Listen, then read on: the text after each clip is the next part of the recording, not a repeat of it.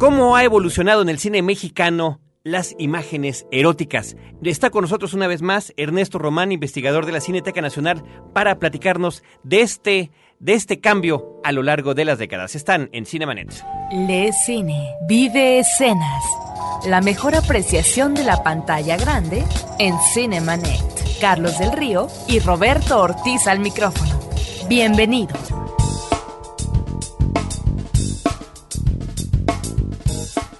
www.cinemanet.com.mx es nuestra página de internet, el buzón de voz para que nos llamen desde cualquier parte de la República Mexicana 01800 087 2423 01800 087 2423 buzón de frecuencia cero Digital Entertainment Network a donde pertenece este programa. Si nos quieren escribir desde cualquier otra parte, el correo electrónico es promociones arroba cinemanet .com.mx. Yo soy Carlos del Río, bienvenidos sean todos ustedes a Cinemanet. Roberto Ortiz, una vez más contamos con un invitado especial.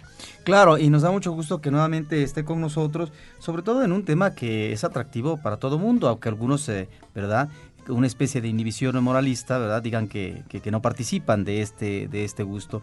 Y no podría ser de otra manera si consideramos el entorno en que nos encontramos. Creo que vivimos en una sociedad machista, pero además, por otra parte, también creo que eh, somos eh, una sociedad muy voyeurista, somos metiches y fisgones por eh, naturaleza. De tal manera que a lo mejor esto tiene que ver, no sé si estoy diciendo una tontería, con esta mirada que manejamos de la imagen de esta imagen del desnudo en el cine pornográfico. Ernesto, bienvenido una vez más a los micrófonos de Cine Manera. Hola, hola.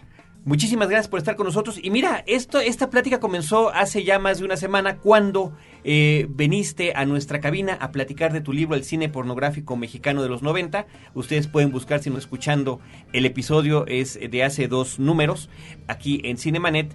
Así que eh, nos quedó esta inquietud de cómo ha cambiado, de cómo ha evolucionado a lo largo de la historia del cine mexicano, de la cual, por cierto, tú eres experto, esta, esta sensación de la imagen erótica, ¿no? ¿Qué era permitido, qué era mal visto, qué anécdotas hay alrededor de este fenómeno y cómo, dependiendo del momento y del contexto histórico, las cosas han cambiado? Y decía yo, a manera de broma en la, al final de nuestra charla anterior, que este ahorita si una actriz mexicana no se desnuda, bueno, parece que no está cumpliendo su rol dentro de, y estoy hablando del cine serio mexicano, ¿no?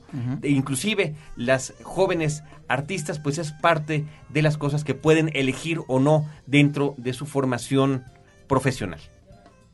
Totalmente de acuerdo, es decir, hay ahora el problema que lo que se decía antes, pues ahora ya es casi obligado. Antes se decía me desnudo porque el guion lo exige. Claro, el guion lo escribió alguien y lo produce alguien, entonces pues bueno, habría que matizar eso. Y obviamente las anécdotas son muchísimas, claro, algunas se van sabiendo años después, por razones de todo tipo, obvias, algunas, otras porque tienen que ver con la propia historia del cine, la propia historia de cada película, la propia historia de la censura, la propia historia ahora sí de la lucha por mercados, que eso también evidentemente influye o está detrás de, de toda esta imagen del cuerpo, obviamente principalmente femenino, pocos masculinos, salvo hasta épocas posteriores. Entonces realmente eh, es una evolución que uno tiene que ir compilando a saltos y tropicones con equivocaciones de todo tipo y con matices de todo tipo también. Porque algunas veces vemos aparentemente a fulanita de tal, tipo Angie Dickinson, desnuda, vestida para matar, y tiempo después nos enteramos que, oh, decepción, no era Angie Dickinson, tampoco era Janet Leigh, la que de la ducha. Hay muchos mitos y hay otros que realmente empiezan luchando diciendo que yo sí era tipo las piernas de Julia Roberts, en mujer bonita, porque no son de Julia Roberts, pero yo ya decía que eran de ella, etcétera, etcétera. Entonces hay anécdotas de todo tipo. Y sobre todo también hay una historia que ah, desafortunadamente todavía no se ha escrito, se aparecen textos, aparecen pequeños destellos, que es la historia de las famosas llamadas versiones dobles. Es decir, en una, una película se filmaba con cierto tipo de escenas, con cierto tipo de cosas y para el país en que se exhibía básicamente y del cual era producción, por ejemplo México o Argentina o España, era de una forma y luego alguien la podía ver eh, tiempo después, si se exhibía en Francia o en Estados Unidos esa película. Yo maravillas, descubría otras cosas que los pobres espectadores nacionales de esa película no habían visto. El caso famoso del mito, contramito, reafirmación, negación, etcétera, que hay sobre el santo. que, exacto, que todo el mundo dice yo sí la vi, yo no la vi, etcétera, etcétera. bueno, acláranos eso y habría que comentarle a los que no lo conocen. No, en esta película El santo contra las mujeres vampiro se argumenta, creo que ese es el mito, corrígeme si estoy mal, Totalmente. que en sus versiones exhibidas en el extranjero, particularmente en Francia, llegaron a verse escenas de desnudos aquí nunca vimos. Exacto, sí. Y como dices tú, hay quien dijo, yo sí la vi, ¿no? Ajá, exacto. ¿Pero fue cierto eso? Bueno, es parte del mito. Eh, lo que pasa es que hemos está documentado en el libro de Nelson Carro, el cine de luchadores, y también una revista cine. Luego, cuando se consigue la versión, digamos, en DVD, que, o se consiguió la versión primero en VHS, no salía pero luego hay otra versión que sí salía, porque el problema es también de las versiones de DVD es de dónde sacas mm. la copia, es decir, si la sacas de una X lugar, pues evidentemente ahí no estarán eh, y en cambio en otros sí estarán. Entonces, aparentemente en esa película del santo sí, sí existieron los desnudos. ¿Qué tantos y qué tan atrevidos? Esa será otra historia, ¿no? Porque mientras no tengamos ahora sí un registro de casi todas las copias de que existen del santo, pues no sabremos. Además, hay otra cosa también que es muy, muy significativo en este juego que obviamente todas las compañías de alguna manera de estas producciones vivieron. Por ejemplo, en las biografías de Isabel Sarli, la famosa desnudista argentina de los años 50, 60, ella decía que, por ejemplo, ella filmó una película con Torre Nilsson que se llama 70 veces 7. Pero obviamente como ella tenía fama de desnudista, y Leopoldo Torre Nilsson era un director, digamos, decente, artístico, pues uno de los mejores directores de la Argentina de los años 40, 60. Este, sucedió que en Francia le metieron unos insertos, pedacitos, donde ya aparecía, donde aparecía una modelo desnuda pero aparecía de espaldas o en la clásica escena de entrando al baño, pero ya de espaldas y tomada de lejos. Y obviamente la gente en esta ilusión cinematográfica, porque de eso se trata el cine, una ilusión, creía que era Isabel Sarli. Y ese yo nunca filmé. Y en la propia biografía de Leopoldo Torre Nilsson decía yo nunca filmé. Pero obviamente un productor o distribuidor más bien, este avesado que vive, pues dice, pues ¿por qué? Yo ya compré la película, casi puedo hacer lo que quiera. Y esto sucedió, digamos, hasta con el cine, digamos, de calidad. Todo, todos los directores tipo Visconti y Fellini supieron que sus versiones en Estados Unidos eran mutiladas, portaban muy largas. Al público norteamericano no le gustan películas de tres horas, quiere a la hora y media salir a comprar palomitas. Entonces este juego, digamos, de las versiones, de qué versión se exhibe en cada país y, en y a veces en cada ciudad. En México hay múltiples anécdotas de que en México no se veía una escena y eh, iba a una provincia y las veía. A mí me tocó, y aquí sí puedo dar un dato, ahora sí, ni modo. Es mi, es mi voz contra alguien que dirá, bueno, ¿y dónde está escrito? Pues no está escrito en ningún lado, desafortunadamente, como esta buena parte del cine. Es decir, yo vi, yo por una serie de razones laborales tuve que estar en Puebla y obviamente como buen cinéfilo, cuando acabé el trabajo, pues dije, voy a ir al cine. Y me quedaba un cine ahí, obviamente, dije, pues yo no conozco Puebla, voy a ir al que está casi a la vuelta, ¿no? Donde estaba yo. Y me tocó ver por esas curiosas destino, manos del destino, diría alguien cinéfilo tipo Hitchcock, este, me tocó ver una película que se llama Huevos Rancheros. Entonces la vi y wow, descubrí a una actriz que se llama Isaura Espinosa bañándose en un río y dije, wow, esto es una maravilla. Cuando vine a México con un grupo de amigos por razones X, las invité al cine, les dije, mire, vamos a ver una buena película con una chava que está guapísima. Y con una estupenda escena en el río. Exacto. Y llegamos al cine y, oh, desilusión, la, la escena sí existía, pero estaba totalmente tasajeada. Y curiosamente, cuando esa película salió en video, también salió tasajeada. Al mejor estilo del cura sensor de Cinema Paradiso. Exactamente. Ernesto, este, platícanos, vamos a, para entrar en este asunto del cine mexicano, ¿no? ¿Cómo, qué tipo de imágenes son las primeras que tú eh, pensarías podrían quedar registradas dentro de estos eh, excesos de erotismo que pudieron haber causado ámpula o gusto, dependiendo del punto de vista? Bueno, una que nunca sé, yo, yo diría que hay buena parte de mito, por razones obvias, cuando diga el nombre, la mancha de sangre. Es decir, durante como muchos años se consideró perdida y solamente la habían visto 20 gentes tal vez.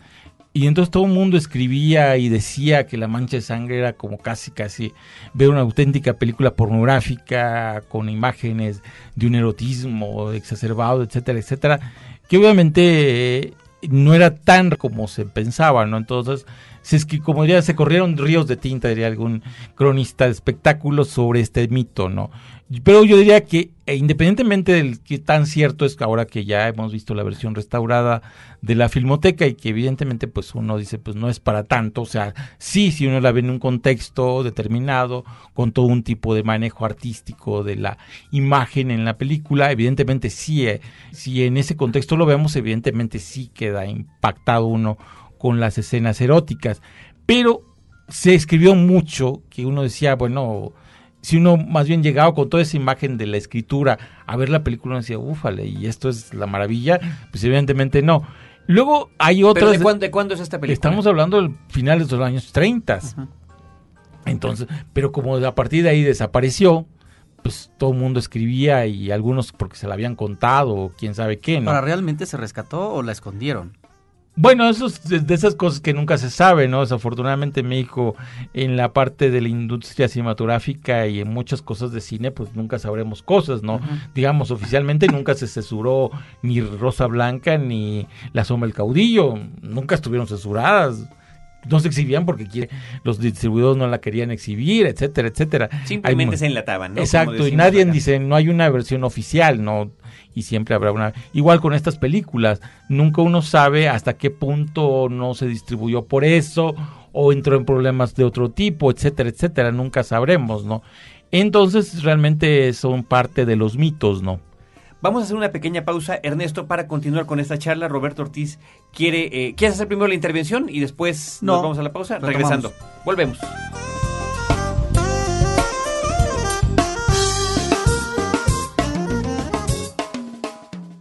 No te quedes fuera de foco. Cinemanet regresa en un instante.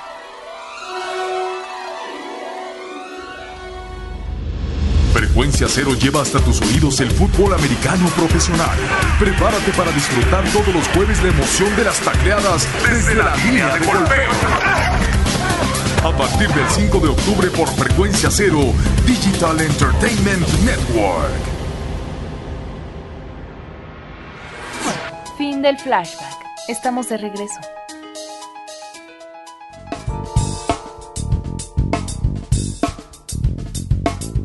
Continuamos en Cinemanet nuestra charla con Ernesto Román acerca de la evolución de la imagen erótica en el cine mexicano. Tú mencionabas eh, la mancha de sangre y con respecto a estos primeros desnudos del cine mexicano, y lo llegas a apuntar en tu libro El cine pornográfico mexicano de los 90, que es difícil tener una información cabal en tanto que eran producciones en el marco de la ilegalidad y por lo tanto no podía uno encontrar o no se pueden encontrar tal vez todavía datos que quedaron muy sueltos a propósito de los productores, de los actores, etcétera.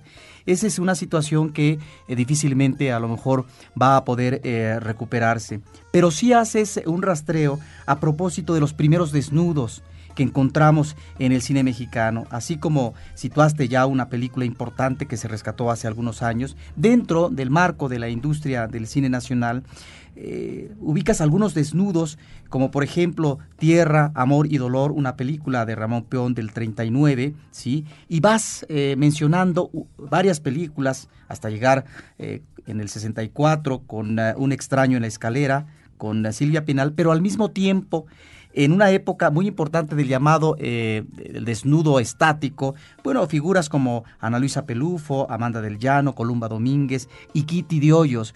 ¿Cómo es que el cine mexicano va integrando en el marco industrial este tipo eh, de desnudos y de qué manera? Bueno, aquí habríamos que manejar varias cosas. Por un lado, este siempre habrá como un juego, diríamos, del gato y el ratón entre el productor y la ley sobre todo, digamos, el productor importante de los años 40, estamos hablando de la época de oro, también estamos hablando, digamos, de que después de la época de oro hay que luchar por el mercado, el mercado obviamente un mercado difícil, que cada vez se pone más difícil, y donde obviamente ciertos temas se van agotando, y donde a veces la única posibilidad, y perdón por ser tan brutal, la única opción casi a veces es vender carne, mm. porque ya afuera pues está difícil la cosa, ¿no? Competir con el cine hollywoodense que ha vuelto a producir, con el cine italiano que está haciendo cosas maravillosas con el, neorealismo, las pelas bélicas, etcétera. Entonces, pues obviamente las cosas son difíciles. Entonces hay como una especie de eterno siempre juego ahí al ratón. Aquí eh, podríamos decir que yo ofrezco tanto en función del desnudo, de escenas eróticas o de temas difíciles, para que tú me recortes y por lo menos me dejes algo. Es decir, yo propongo el 100 y, aunque me dejes el 10, pero ya avancé un pasito, ¿no? Entonces realmente es ese juego, ¿no? De un lado. Y por otro lado también de lo que estamos hablando, desafortunadamente, es digamos de la versión dark, por decirlo así, de Nación Estrella. Es decir, si ustedes recuerdan la anécdota de Nación Estrella, pues es una persona, sobre todo en la primera versión, interpretada por Janet Gaynor y Freddie March, pues desde una chava que simplemente recitaba en la escuela y hacía representaciones en la escuela y de repente se sueña en Hollywood, pero sin pasar por una escuela de teatro. En la trama nunca vemos que ella diga quiero estudiar teatro, quiero irme a Nueva York a estudiar teatro. No, ella quiere ya estar en Hollywood. Obviamente hoy podríamos decir que el Hollywood pues pasa por el famoso Valle de San Fernando donde está el cine porno. Mm. Obviamente antes eso no pasaba pero, ¿qué pasaba con todas estas estrellitas, no? Que obviamente, pues, se prestaban a las escenas eróticas, digamos, de, del montón, o para alcanzar éxito, porque obviamente en un cierto momento, si alguien hacía una escena, pues le daban casi las ocho columnas de la sección de espectáculos y obviamente conseguía una pequeña fama. Entonces hay, hay que ver todo este contexto porque desafortunadamente en términos generales la exhibición corporal del cuerpo humano, básicamente femenino, es una cuestión de mercado. O sea, estamos hablando de la parte más vil de la industria. Pocos directores realmente van a tener como otro manejo, digamos, con respecto al cuerpo, ¿no? Que tienen una estética, que tienen otra propuesta, de en que hay una trama donde uno puede decir, bueno, Silvana Mangano en Arroz Amargo al principio sale guapísima, pero uno se va interesando por esta propuesta que va haciendo el director en una trama interesante, entonces uno dice, bueno, sí, había eso, pero también hay otras cosas, ¿no? En otras películas, pues evidentemente no hay eso, ¿no? Y no hay tampoco el talento histórico de una joven, ¿no? Entonces realmente es una especie de juego del productor de que entre menos riesgos corra con una y si le pongo ahí una chica pues en negligé o en un desnudo estático que ahora afortunadamente con una película británica interpretada por Jules Dench hemos sabido casi casi cómo nace el, desnudo estático, ¿no? Cuando la censura te puedes desnudar, pero siempre que aparezca una estatua, es decir, esta especie de la estética clásica, ¿no? Y convertir el cuerpo humano en eso. Entonces es ese juego siempre, ¿no? Entonces eso se va dando y conforme y, y va, se va viendo en este declive, digamos, de la época de oro y por otro lado la pérdida de mercados y por otro lado el agotamiento de temas donde ya a ver otra vez charros conquistando a una chava pues ya está cansado ya con las mismas canciones de siempre con la abuelita de siempre etcétera etcétera pues eso deja de ser atractivo. Entonces pues hay que competir. Y además estamos viendo que por ejemplo en Italia sobre todo empiezan a surgir los símbolos sexuales no es decir cómo podíamos por decirlo así y no es ánimo de ofensa ni nada por el estilo, sino simplemente una misión de mercado, digamos, poner una Esther Fernández frente a Sofía Loren, es decir, o, frente a Silvana Pampanini, ¿no? Y no hablo de registros históricos, hablo de exhibición corporal, ¿no? Entonces, en ese sentido es que entra todo este desarrollo de la exhibición y del juego y de ofrezco y que tanto me quitas y sobre todo también lo que va entendiendo y por eso en algún momento pongo una declaración de un funcionario que dice, bueno, yo entiendo que el productor tenga que filmar ciertas cosas porque quiere vender su producto, pero al mismo tiempo, digamos, porque así como todo funcionario en cinematográfico de aquella época, dice, pero en mi país no va a pasar eso, pero entiendo que tú tienes que vender. Entonces, por eso creo las versiones, digamos, oficiales, como fue, por ejemplo, El pecado de Danieva de Miguel Zacarías de los años 60, finales de los 60, que se dio esta como declaración abierta, ¿no? Yo entiendo que el productor tiene que vender, pero aquí yo no quiero que venda eso. que lo venda allá afuera, por decirlo así, que venda la basura allá afuera, o la inmoralidad, alguien diría, y aquí déjamelo decente, ¿no?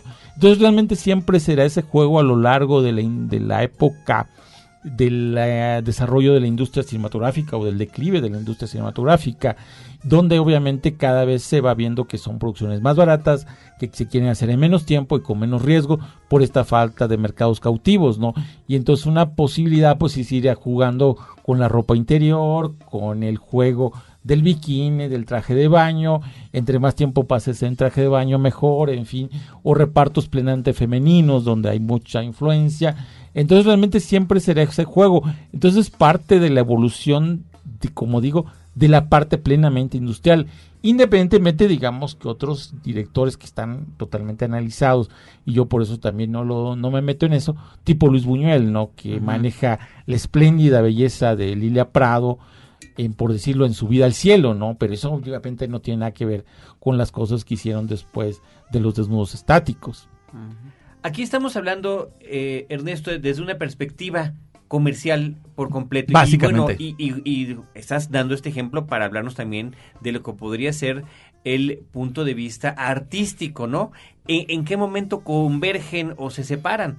Porque realmente nos queda la impresión de que después del declive de la época de oro de cine nacional es el desnudo un simple recurso para la atracción del público. Básicamente sí, sí. De hecho, inclusive, eh, como apunta ya la Blanco, realmente el caso Buñuel y con todos estos manejos que tiene del erotismo, de la exhibición de alguna manera, por decirlo así, de estas cuando va subiendo Lila Prado a un tranvía y se le ve el cuerpo espléndido, en claro, bajo un vestido, ¿no?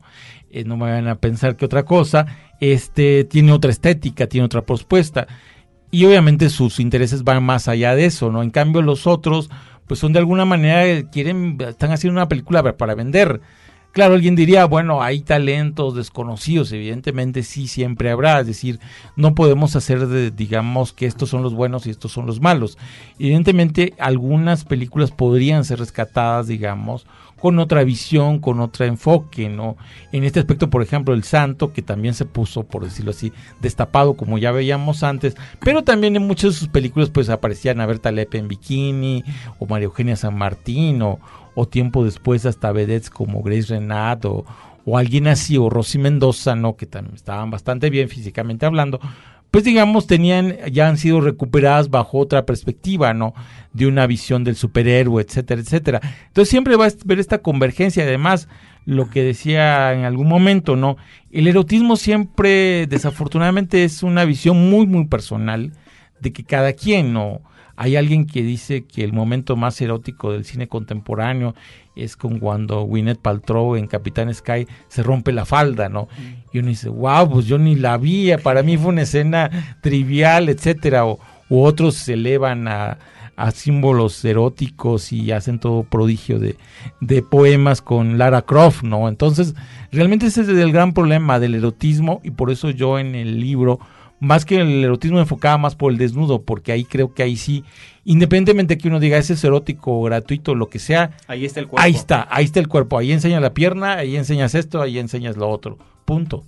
Ahora, has eh, mencionado el cine mexicano de la época de oro y eh, la crisis que tiene eh, varios años después.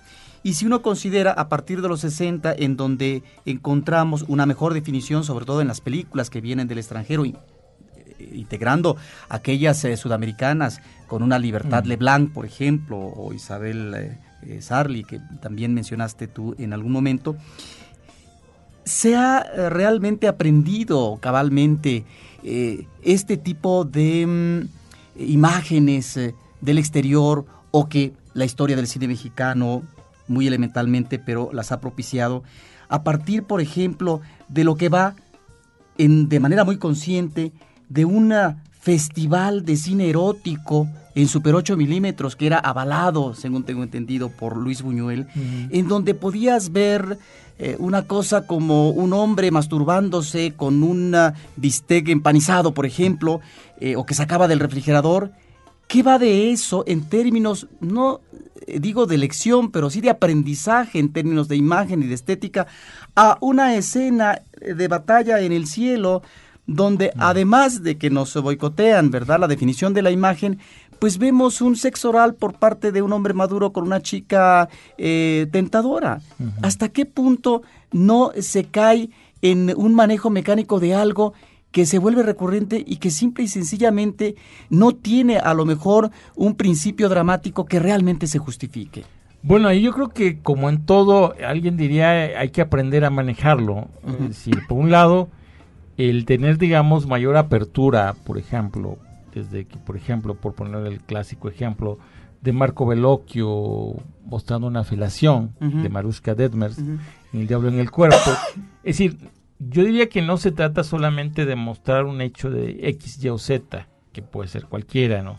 De tipo de exhibición o de tipo sexual, sino más bien cómo integrarlo y sobre todo cómo de alguna manera crear una especie de clímax, digamos, que vaya el espectador esperando por un lado la culminación de algo que se está ahí como cocinando, por decirlo en el término más neto de la posibilidad, y por otro lado, que tampoco eso sea lo único, porque digamos, si lo único que va a ver eh, uno es ciertas cosas, este, pues eso como que uno dice, bueno, y después de eso, ¿qué? No, es decir, yo creo que todo cinéfilo evidentemente es boyerista, pero claro, eh, alguien decía, bueno, yo también soy boyerista, pero aparte de eso quiero ver algo más.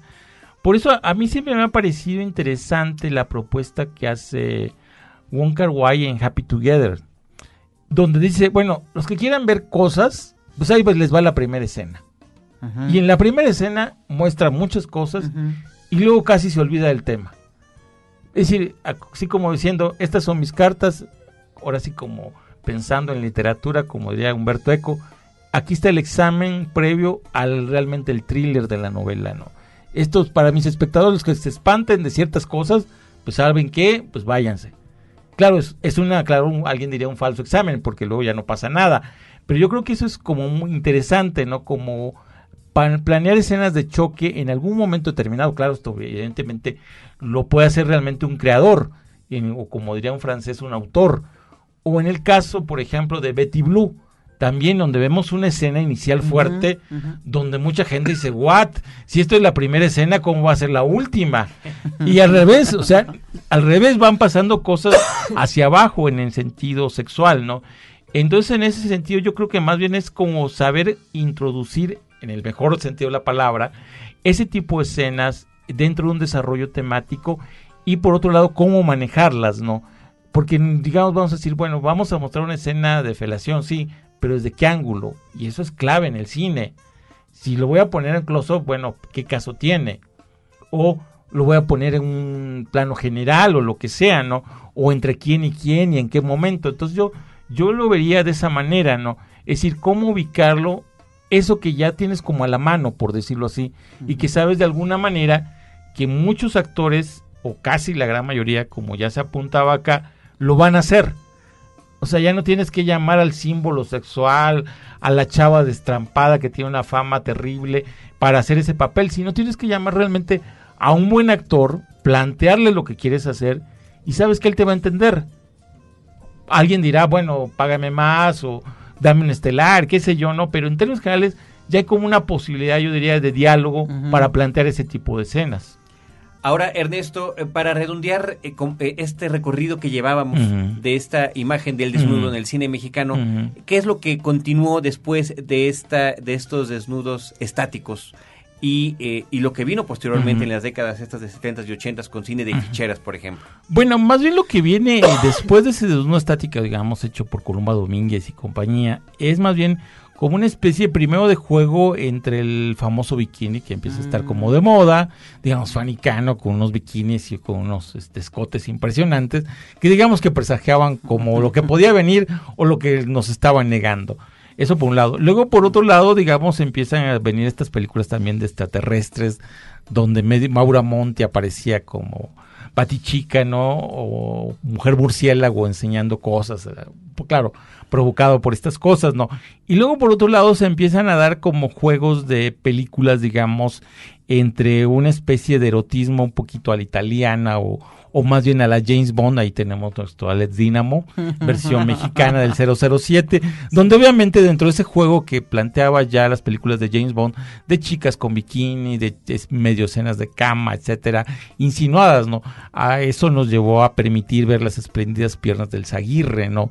En estas comedias que hicieron a finales de los 60, ¿no? Como un presagio de lo que venía. Y claro, el, yo siento que... las de Mauricio Garcés. Las de Mauricio Garcés precisamente son esas, ¿no? Ese juego, ¿no? De prometer pero hasta cierto punto, ¿no?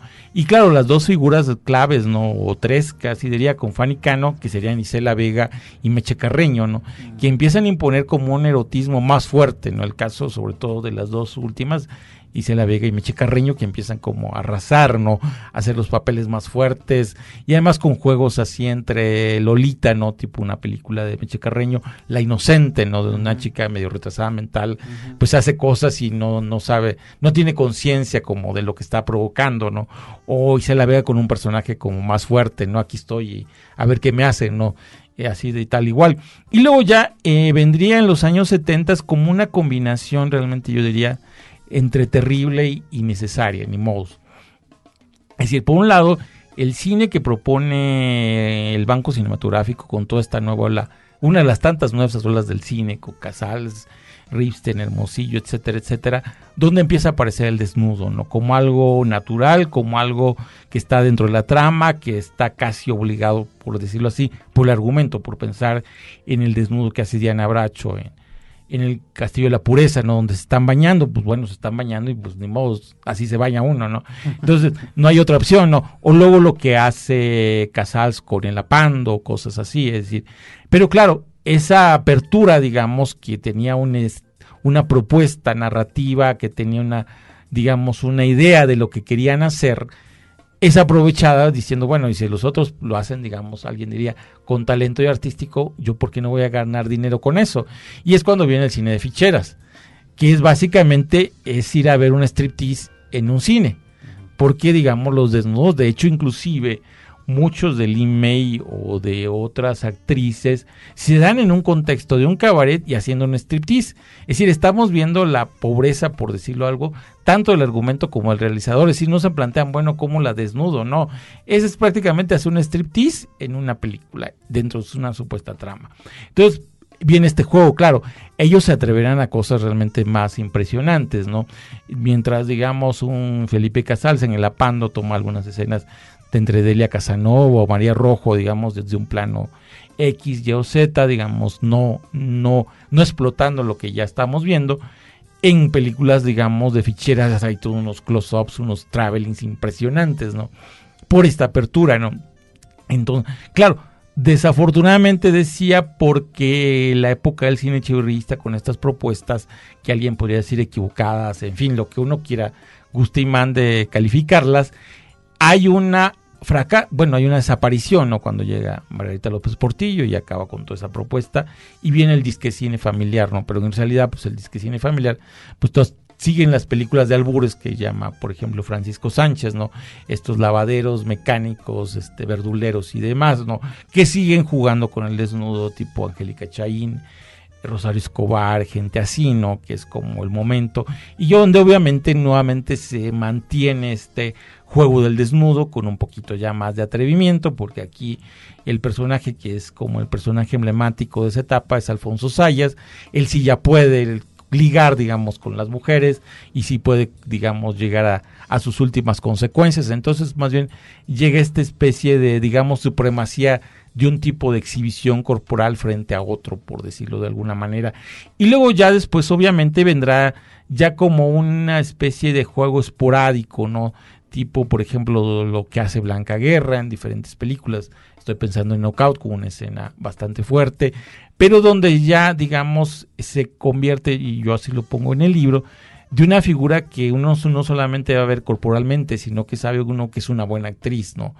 Que hace de escenas porque, bueno, están en la trama, porque se entiende mejor la, el personaje, porque se entiende mejor las motivaciones. Por ejemplo, en el caso de Knockout, de Motel, pues hay una trama ahí de asesinatos, en fin. Entonces uno dice, bueno, pues cualquier hombre con esa manipulación pues hace lo que quiere, ¿no? Entonces más bien yo diría que a partir de ahí, allá como lo que decías, ¿no? De estas actrices que hacen cosas y donde le dice, alguien le dice, bueno, pues es lo normal, ¿no? Imágenes, películas y actrices has mencionado en eh, este cine mexicano de muchos años. ¿Dónde o cuándo aparece el desnudo masculino? Y algo más que te quisiera preguntar. En el caso de directores del cine mexicano, ¿cuáles son los que han tenido una mejor aproximación en la imagen del desnudo, en eh, la intención erótica, a partir de una historia que está planteando una situación narrativa o un drama humano? Bueno, el desnudo masculino, digamos, se empieza a dar, digamos, desde básicamente los años 60, finales de los 60, básicamente en los 70, ¿no? Un poco, por ejemplo, si uno recuerda, por ejemplo, algunas películas de Retes, Chinchinite por ocho, donde ya empiezan a aparecer jóvenes desnudos, o el caso de Jaime Humberto Hermosillo, ¿no? En La Pasión según Berenice, El cumpleaños del perro, y empiezan a darse, digamos, esos desnudos masculinos, ¿no? Eh, de alguna manera, tal vez un poquito, alguien diría, tímidos en comparación con lo que estaba haciéndose, alguien diría, con las mujeres, ¿no? Es decir, nunca veremos, por decirlo así, salvo alguna escena, curiosamente en alguna película de ficheras, eh, hacia el trasero del Lalo el Mimo, por ejemplo, eh, que evidentemente en los otros cineastas más serios, pues nunca lo harían, digamos. Entonces realmente ese es como en especie del juego, digamos, de, digamos, del desnudo masculino hasta llegar, digamos, a cosas como Carlos Carrera en Sí Remitente, donde muestra un desnudo frontal y bastante cercano de Luis Felipe Tobar, digamos, donde ya es como casi normal ver un desnudo de ese tipo, ¿no? Y por otro lado, con respecto a lo que tú dices, pues realmente yo creo que esa prácticamente es casi como una selección personal de cada quien, ¿no? O sea, de que cada quien diría, bueno, para mí este, para mí otro. Y sobre todo también yo diría que aquí desafortunadamente porque el desnudo tiene esa, yo diría, esa segunda parte. Es decir, ¿a quién enfocas? Es decir, alguien podría decirme, por ejemplo, que tal director en tal película muestra a tal actriz de una manera artística, espléndida, etcétera. Yo diría sí, pero sucede que esa actriz a mí no me atrae me parece fea, no me agrada, etcétera, etcétera. Entonces como que no me impactaría porque lo que estamos hablando, y eso sí pienso que sí tiene que quedar un poquito remarcado, es de que la imagen erótica tiene que impactarte. Si uno ve una película con desnudos y no se dio casi cuenta de eso, pues el director eligió los peores actores, eligió los peores encuadres, la peor historia, eligió casi la filmó en negro o no sé cómo decirlo. Es decir, no, no, el espectador no sintió nada, es como alguna película, digamos, de golpes, etcétera, que no se ve alguna violencia, ¿no? Que luego sucede con algunas películas, dice, esos ni se están peleando, ¿no? Entonces yo diría que ahí también influiría mucho la visión personal que uno tiene de la belleza que está siendo captada. Mm. Entonces, por ejemplo, para mí siempre tendré como en mi top 10 o top 100 o lo que sea a Lila Prado, ¿no? En estas escenas de eh, subida al cielo, ¿no? Alguien diría, pues bueno, casi no enseña mucho, etcétera, está gordita, etcétera, de acuerdo a los gustos estéticos de cada época, pero para mí es una de las imágenes más memorables. Las otras para mí serían, por ejemplo, alguna de Ana Berta Lepe, Las amiguitas de los ricos, ¿no? Pero yo creo que influye mucho eso, es decir, tanto el director como el objeto captado. Pues Ernesto, te queremos agradecer muchísimo que una vez más nos hayas acompañado aquí en Cinemanet y brindarnos esta perspectiva y conocimiento que tú tienes a propósito de las investigaciones que has hecho. Y sí, efectivamente, como comentas, cada quien podrá tener su punto de vista acerca de todo esto. Muchísimas gracias por acompañarnos una vez. Ernesto Román, investigador de la Cineteca Nacional, autor del libro El cine pornográfico mexicano de los 90. Y nos vemos a la próxima. Nos vemos en la próxima, dos veces a la semana en versión podcast, una vez en vivo en la zona metropolitana de la Ciudad de México a través de Horizonte 107.9 FM del Instituto Mexicano de la Radio. Muchísimas gracias.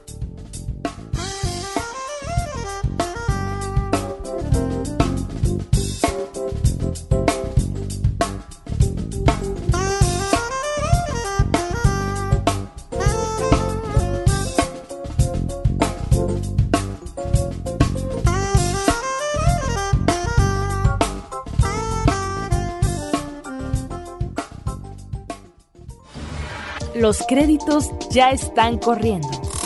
Cinemanet se despide por el momento. Más en una semana. Vive cine en Cinemanet.